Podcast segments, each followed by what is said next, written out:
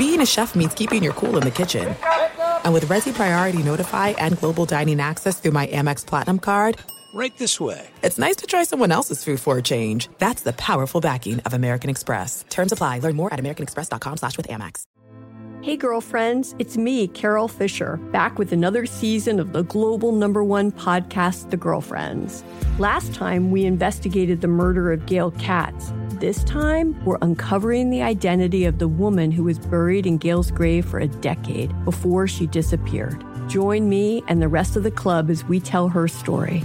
Listen to season two of The Girlfriends, Our Lost Sister on the iHeartRadio app, Apple Podcasts, or wherever you get your podcasts.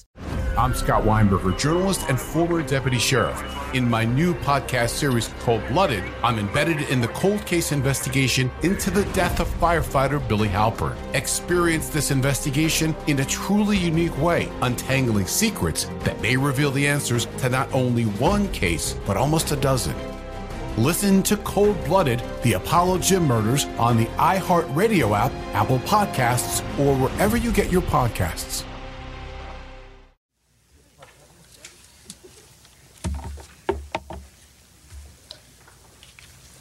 Thank you, Mr. President, for giving us some time and some flexibility in today's agenda to make a very special and important presentation.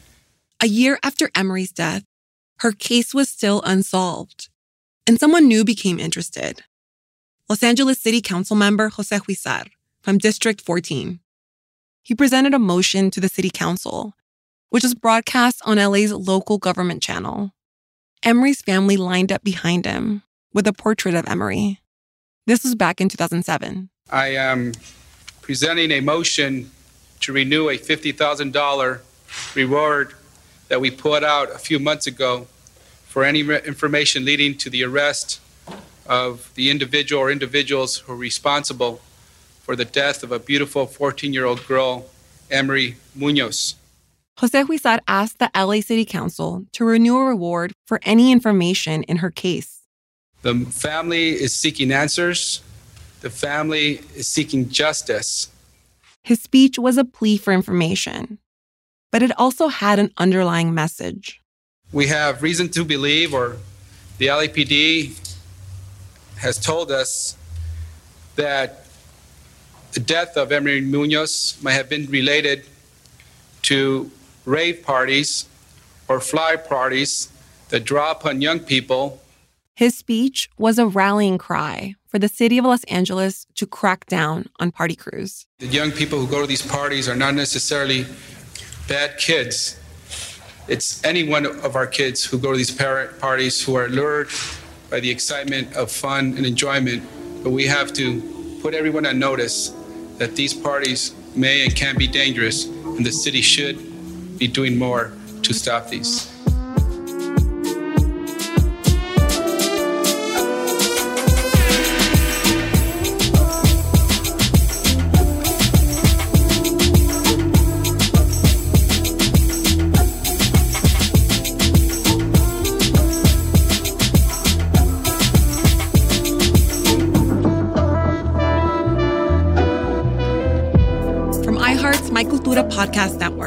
Vice, and Elias Studios, this is Party Crews, the untold story. I'm Janice Llamoca.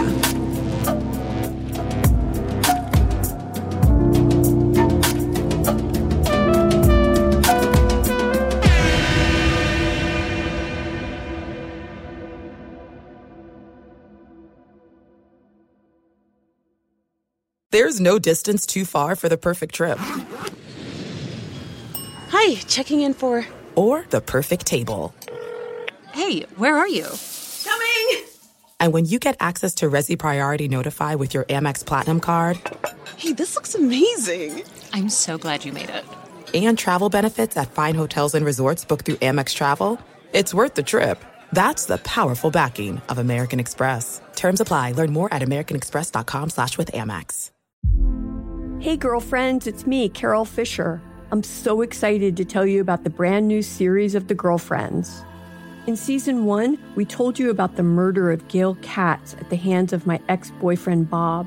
At one point, a woman's torso washed up on Staten Island and was misidentified as Gail. She spent nine years in Gail's grave, and then she just disappeared. It's almost like it's become this moral obligation to find her. And that's what we're going to do find this missing girlfriend and tell her story. With the help of some of your favorite girlfriends from season one, like my producer Anna. Oh my God. My friend Dr. Mindy Shapiro. Hi, it's Dr. Shapiro, and I'd like to speak with the deputy medical examiner. And of course, Gail's sister, Elaine Katz. Having no closure, it kills you. Join us as we try to solve a 35 year old cold case. It's not going to be easy, but it's going to be one hell of a ride. what? I can't believe this. Listen to season two of The Girlfriends, Our Lost Sister on the iHeartRadio app, Apple Podcasts, or wherever you get your podcasts. Delve into the visceral world of hip hop with the Gangster Chronicles podcast that aims to unravel the intricate tapestry of one of music's most influential and misunderstood subgenres, gangster rap. Hosted by MC Eiht and Big Steels every Thursday, each episode provides an in-depth exploration into the formative artists, monumental albums, and socio-political factors that have shaped gangster rap from its emergence in the 80s to its enduring impact today. Gangster Chronicles unpacks the evolution of this uniquely American art form. We dive into the socio-cultural aspects that gangster rap boldly addressed, from police brutality to systemic racism, offering listeners a comprehensive understanding of the profound cultural significance this genre holds. Listen to the Gangster Chronicles on the Black Effect Podcast Network, iHeartRadio app, or wherever you get your podcasts. Let's go.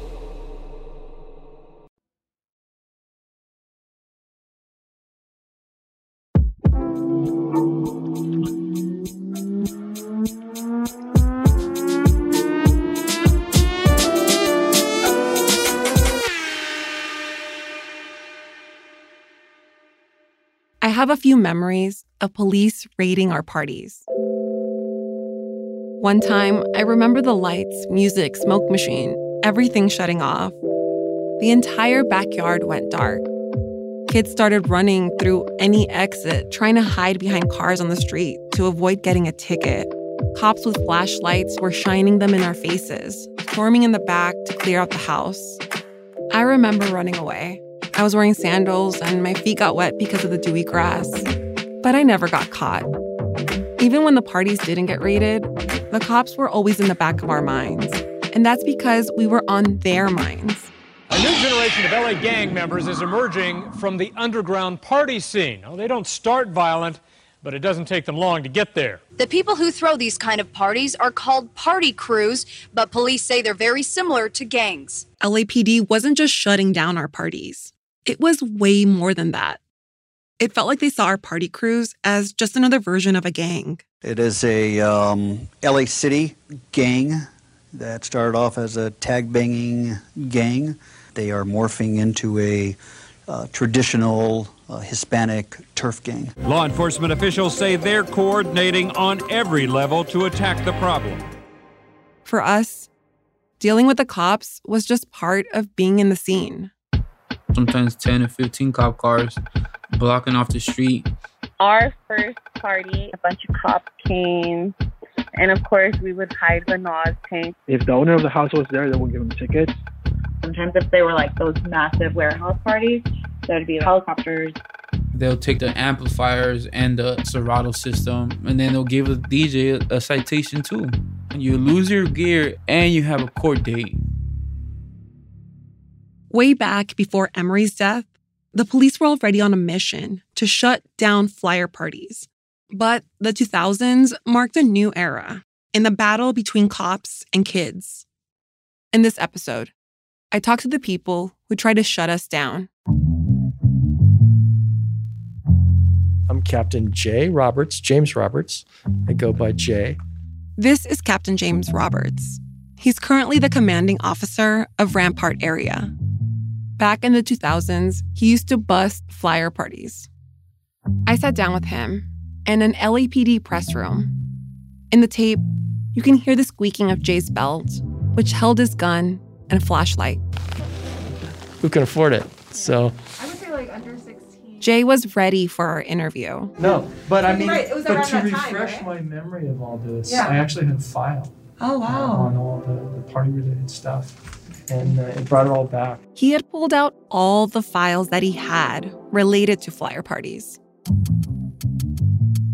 As a teen, I would have never had the chance to interview or talk to an officer like this on equal footing. Now, all these years later, I'm sitting across from someone who patrolled the scene I was a part of. I was curious how did he remember this time? I don't think party crews would have attracted any attention had they not been wildly successful with hundreds of people showing up. Busting parties ended up being a major part of his job. It was a big deal, and I had a big role in it. Jay used to work as a sergeant at the Foothill Division, which serves the Northern Valley, the Pacoima Tujunga area. He says they'd get a lot of phone calls from the community. There were 43,000 party related calls in the city of LA for 2003. Leading that was that foothill area. They had 3,404 party calls.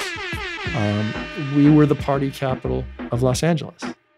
And in the early 2000s, his division would respond to these phone calls by going out to parties, knocking on the door. And say, hey, you need to turn your music down. Here's your warning slip. And then if I, you know, have to come back, I'll have to impound some sound equipment or, you know, write somebody a ticket. The black and white police cars that were sent out to do this, they were referred to as party cars. Literally, it's like the opposite of a party bus. These cars were trying to prevent parties, but they weren't working. Well, you'd never come back because, you know, the person who called the police in the first place is so frustrated because nothing was done and they won't call back. But if they did call back, by the time we got back around, it was two in the morning, the party was already over. So completely ineffective. Jay remembers one party in particular in 2004 that he says sparked a change in his division. It was a birthday party for a kid. Um, it ended up being a flyer party. They put flyers out, The party was on a Saturday. and two kids were shot. You know, and I think they were in their twenties. One from Panorama City and one from Sylmar. That sort of began, at least as far as the LAPD went, a shift in how we dealt with just loud or unlawful parties to begin with. We had a press conference afterwards with the city attorney's office saying, okay, here's the deal. You know, we're, we're now going to respond to these. And it was my job at the time to, to, to do something about it. So they switched it up. They had to develop new strategies to assess parties, like sending undercover cops to check them out. a couple of plainclothes cops in a plain car to low key assess, low key talk to whoever, no uniform, no scary cop presence. And if the party had to be shut down and it moved to another place, they were in the loop. They were party goers too. Officers in everyday clothes with a regular car. They just needed to blend in, period. They would provide intel, like if a party moved locations to avoid the cops.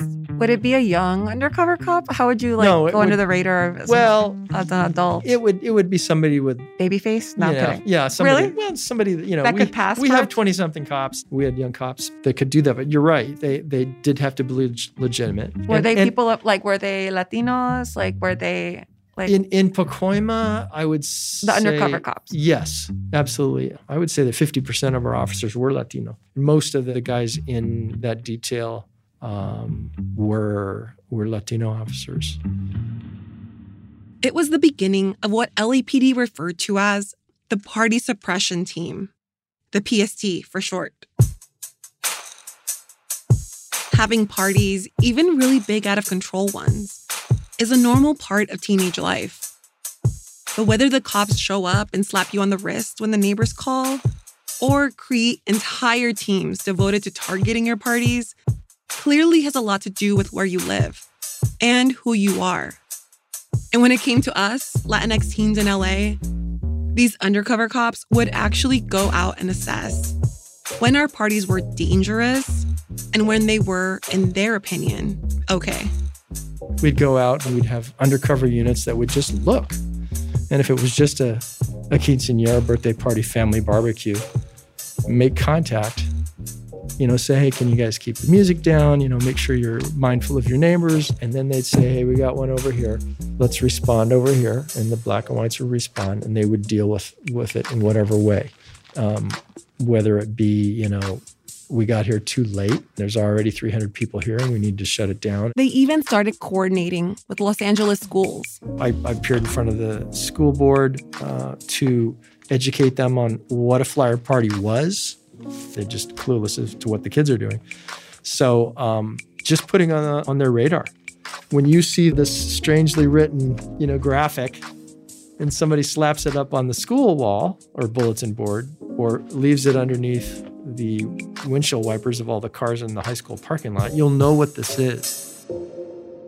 Officers were scouring the internet too.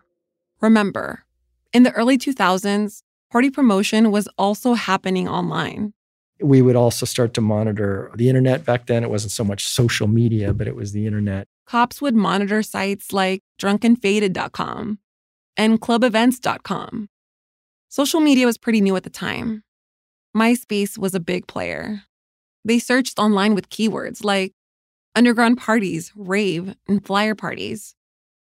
And they also monitored the phone numbers listed on the back of the flyers, the info lines that were updated with directions on the day of the party. We started calling in the lines. We started finding out when the parties would be. We started showing up. We started nipping them in the bud. And they started, you know, getting more evasive. And so, you know, cat and mouse, cat and mouse. Kids got really creative avoiding the cops.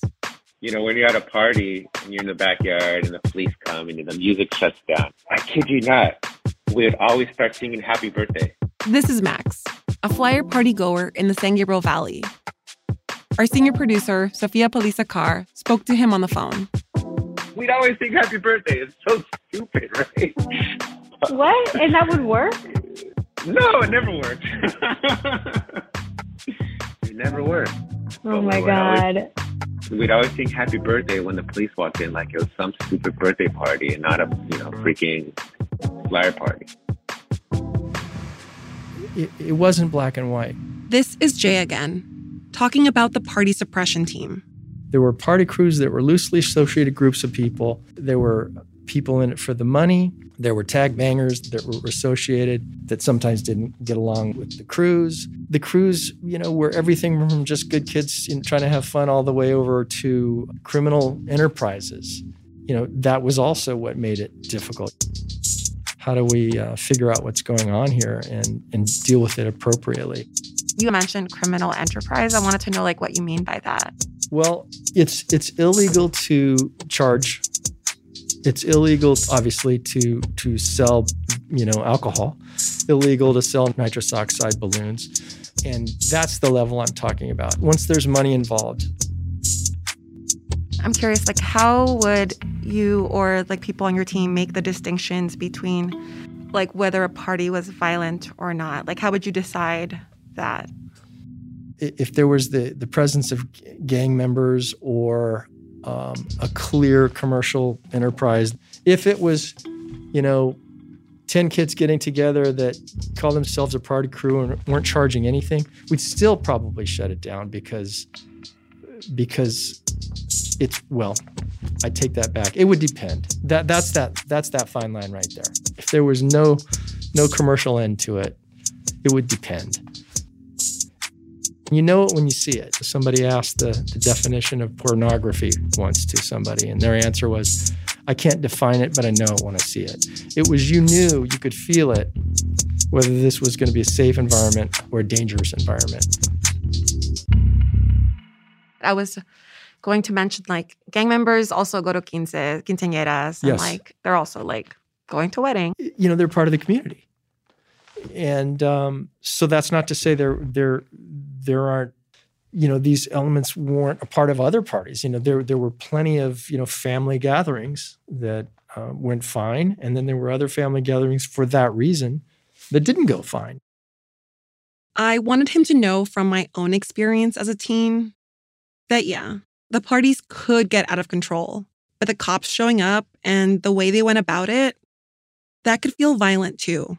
At least like in my experience, like we, there was a lot of parties. There were a lot of parties. They got broken up, and it was like really. It was like a scary on both ends though. It was scary because there were shootings, but there was also scary because the police would storm in there. Like I don't know, like it's scary. like Right, it's scary right, for a right. 15 year old to yeah, like helicopters and and yeah to like and- hide in a closet Yep. is like kind it's scary now that i'm an adult and i can understand the dangers that we were in but like as a child it's scary Right. you know Out of all the new strategies, the biggest change that the party suppression team made was to cite people right away.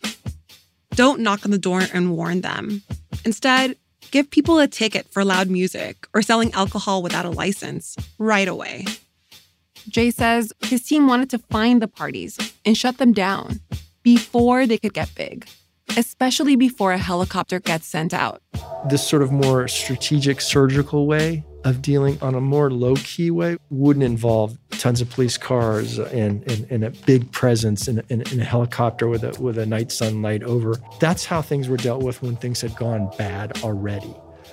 In this model, we try to avoid that. We're not just going to warn anymore. We're going to say, hey, this is illegal uh, and unlawful, and um, there's a high potential of violence. Here's your ticket right now. Or this thing's shut. That's what changed.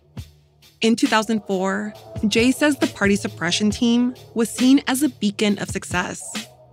Jay remembers presenting their strategy to LAPD higher ups. I made a presentation at that meeting, and that became part of the citywide response. The recommendation that if you have a problem with regard to flyer parties, you know, rave parties, crew parties, this is a best practices on how to deal with them. This party suppression team concept, and the idea that that you assess parties for their violence potential. Our department policy changed in 2007 to allow for that immediate citing or arresting upon the first response if the situation warranted it, whereas before it was always a warning. And it was so effective that it became a thing and was adopted citywide. That's after the break. This is it. We've got an Amex Platinum Pro on our hands, ladies and gentlemen. We haven't seen anyone relax like this before in the Centurion Lounge. Is he connecting to complimentary Wi Fi? Oh my, look at that, he is! And you will not believe where he's going next. The Amex dedicated card member entrance for the win! Unbelievable! When you get travel perks with Amex Platinum, you're part of the action. That's the powerful backing of American Express. Terms apply. Learn more at americanexpress.com slash with Amex. Hey, girlfriends, it's me, Carol Fisher. I'm so excited to tell you about the brand new series of The Girlfriends. In season one, we told you about the murder of Gail Katz at the hands of my ex boyfriend Bob. At one point, a woman's torso washed up on Staten Island and was misidentified as Gail. She spent nine years in Gail's grave, and then she just disappeared. It's almost like it's become this moral obligation to find her. And that's what we're going to do find this missing girlfriend and tell her story. With the help of some of your favorite girlfriends from season one, like my producer Anna. Oh my God. My friend Dr. Mindy Shapiro. Hi, it's Dr. Shapiro, and I'd like to speak with the deputy medical examiner. And of course, Gail's sister Elaine Katz. Having no closure, it kills you. Join us as we try to solve a 35 year old cold case. It's not going to be easy, but it's going to be one hell of a ride. what? I can't believe this. Listen to season two of The Girlfriends, Our Lost Sister on the iHeartRadio app, Apple Podcasts, or wherever you get your podcasts. Delve into the visceral world of hip hop with the Gangster Chronicles, a podcast that aims to unravel the intricate tapestry of one of music's most influential and misunderstood subgenres, gangster rap. Hosted by MC Eiht and Big Steels every Thursday, each episode provides an in depth exploration into the formative artists, monumental albums, and socio political factors that have shaped gangster rap from its emergence in the 80s to its enduring impact today. Gangster Chronicles unpacks the evolution of this uniquely American art form. We dive into the socio-cultural aspects that gangster rap boldly addressed, from police brutality to systemic racism, offering listeners a comprehensive understanding of the profound cultural significance this genre holds. Listen to the Gangster Chronicles on the Black Effect Podcast Network, iHeartRadio app, or wherever you get your podcasts. Let's go.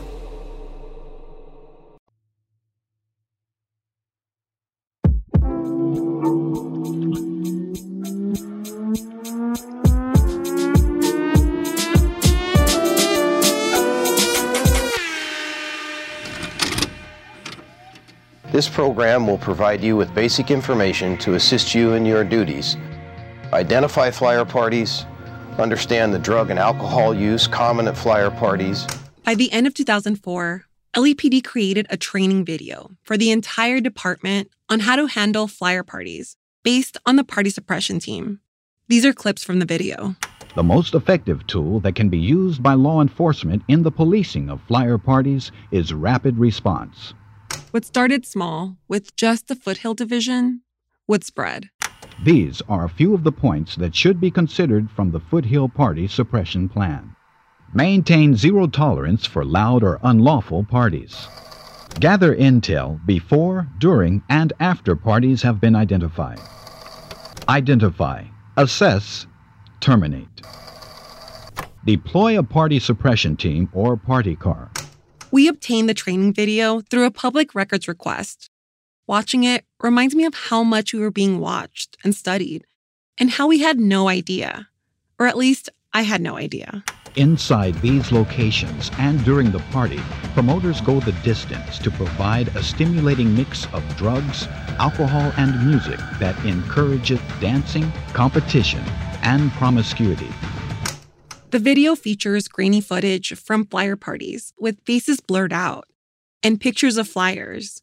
One of the parties had the name Reggaeton versus Hip Hop Part 3. The video also showed partygoers inhaling NOS from balloons.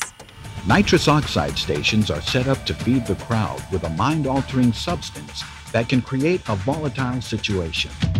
Actually, NOS was a big part of the training video. You can arrest someone for nitrous oxide as long as they're possessing it with the intent to consume. When I see stuff like this, I can't help but think that they become part of the permanent record. Traces of my teenage years, examined and filed away. By their nature, flyer parties include elements that create a fertile environment for violence. They become history.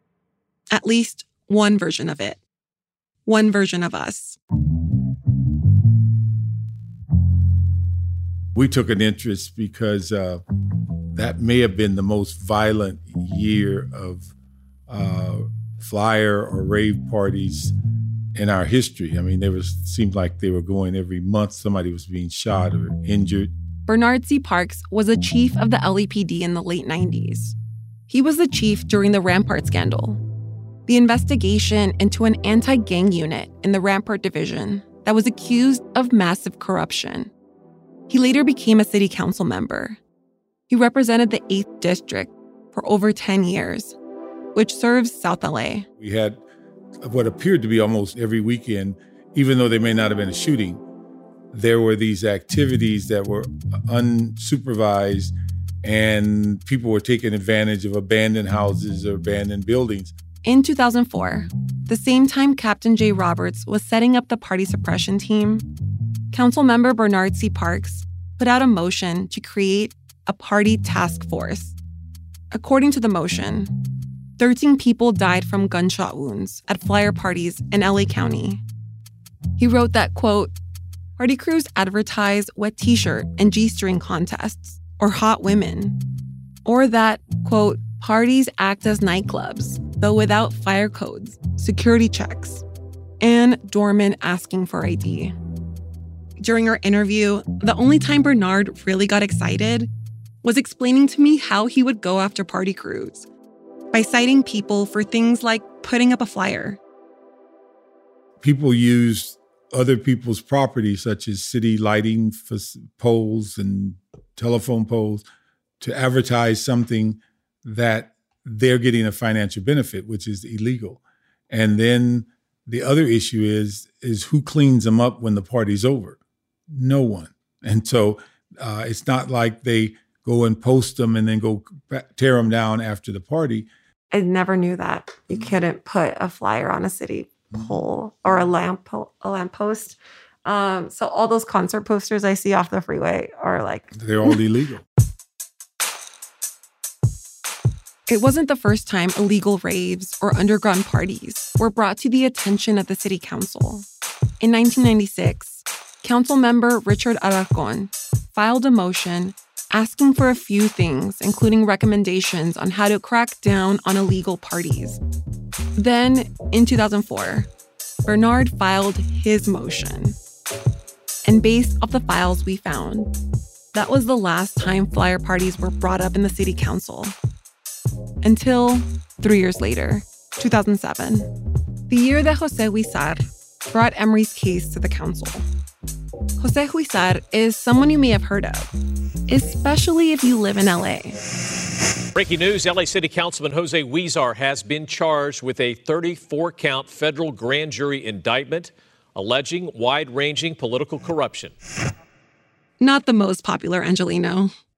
Anyway, long before Huizar made headlines, in 2007, he brought the motion to the city council, asking for them to renew the reward for $50,000 for any information in Emmery's case.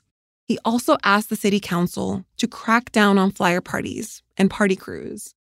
This is part of his motion, which was read to the room by his chief of staff, Joseph Avila, at a public safety committee meeting. The Los Angeles Police Department believes that Emery is one of many young people who died as a consequence of the violence that surrounds flyer or rave parties, as they're sometimes known. Over the last few years, police have made attempts to crack down on these parties by enforcing state and local criminal laws, but unfortunately, hundreds of young adults continue to attend these parties. Again, a reminder that there was and is no actual evidence that we know of of Emmery's murder being directly tied to a flyer party. LAPD responded to Huizar's motion with various ideas to combat parties. They suggested working with the Los Angeles School District to make pamphlets for parents and kids, and even lesson plans for high school health classes on the dangers of flyer parties, including substance abuse. They also suggested looking into stricter penalties for promoters who violated the law, or making them reimburse the city for any costs if police had to intervene. The city attorney looked into it and ultimately reported that there were already enough laws on the books and that LAPD just needed to use them to stop the parties and all the problems that come with them. There is a responsibility on the part of building owners to secure vacant properties. That's on the books, and the fines associated with that are actually the maximum allowable under the municipal code. $1,000 and or 6 months in jail. But what I heard in these recordings of committee meetings is that it wasn't so simple. I'd, I'd like to see that. At the same time, the caution is that um, when you start talking about homeowners having uh, events where money changes hands, people are often certainly it's, it's in the same neighborhoods. They're having charity fundraisers. They're you know having all sorts of events where people are making contributions, and that's you're allowed to do that in your own home. Exactly. Uh, and and so it's a it's a real thin line. It's a real thin line. A real thin line between what city council or LAPD saw as a legitimate party and what's not. Or more like who is allowed to hold these events?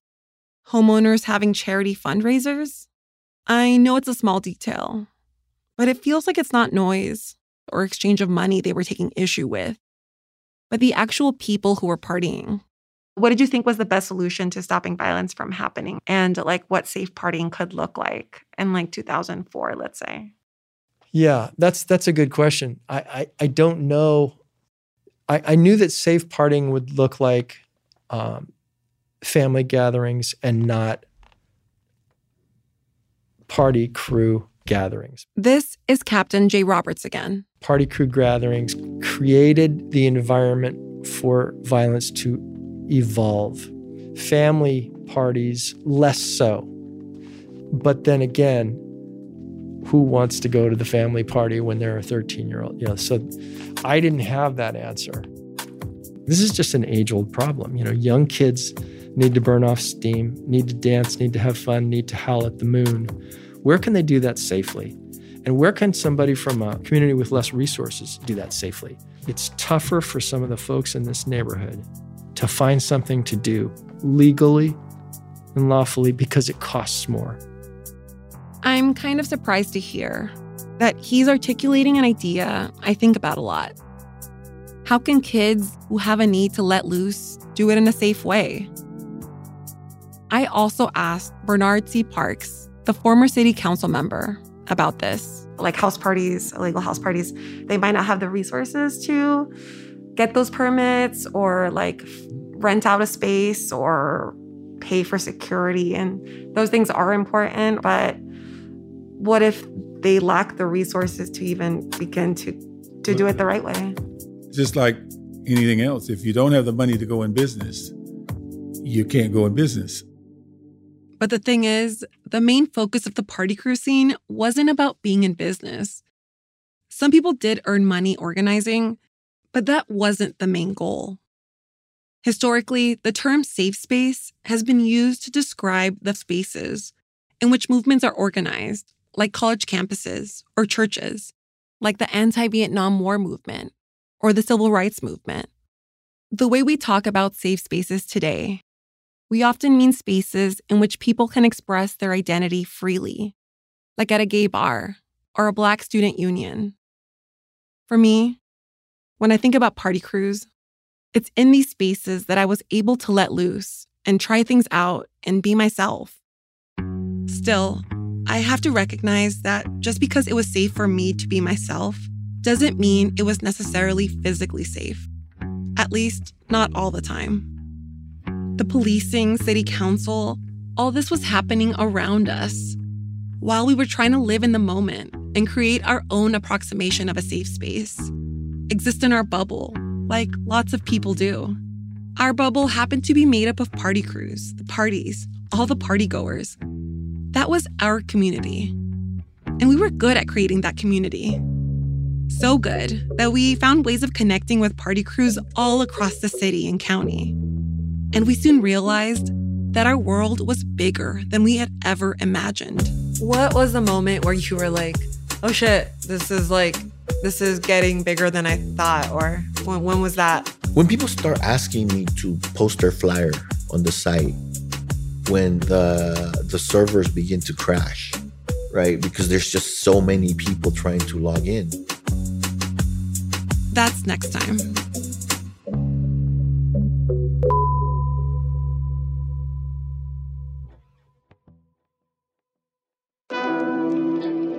Episode was written, reported, and hosted by me, Janice Llamoca. Our show is produced and reported by Sofia Paliza-Carre, Victoria Alejandro, and Kyle Chang, and edited by Antonia Cereijido. Additional editing by Annie Aviles. Fact checking by Nidia Bautista.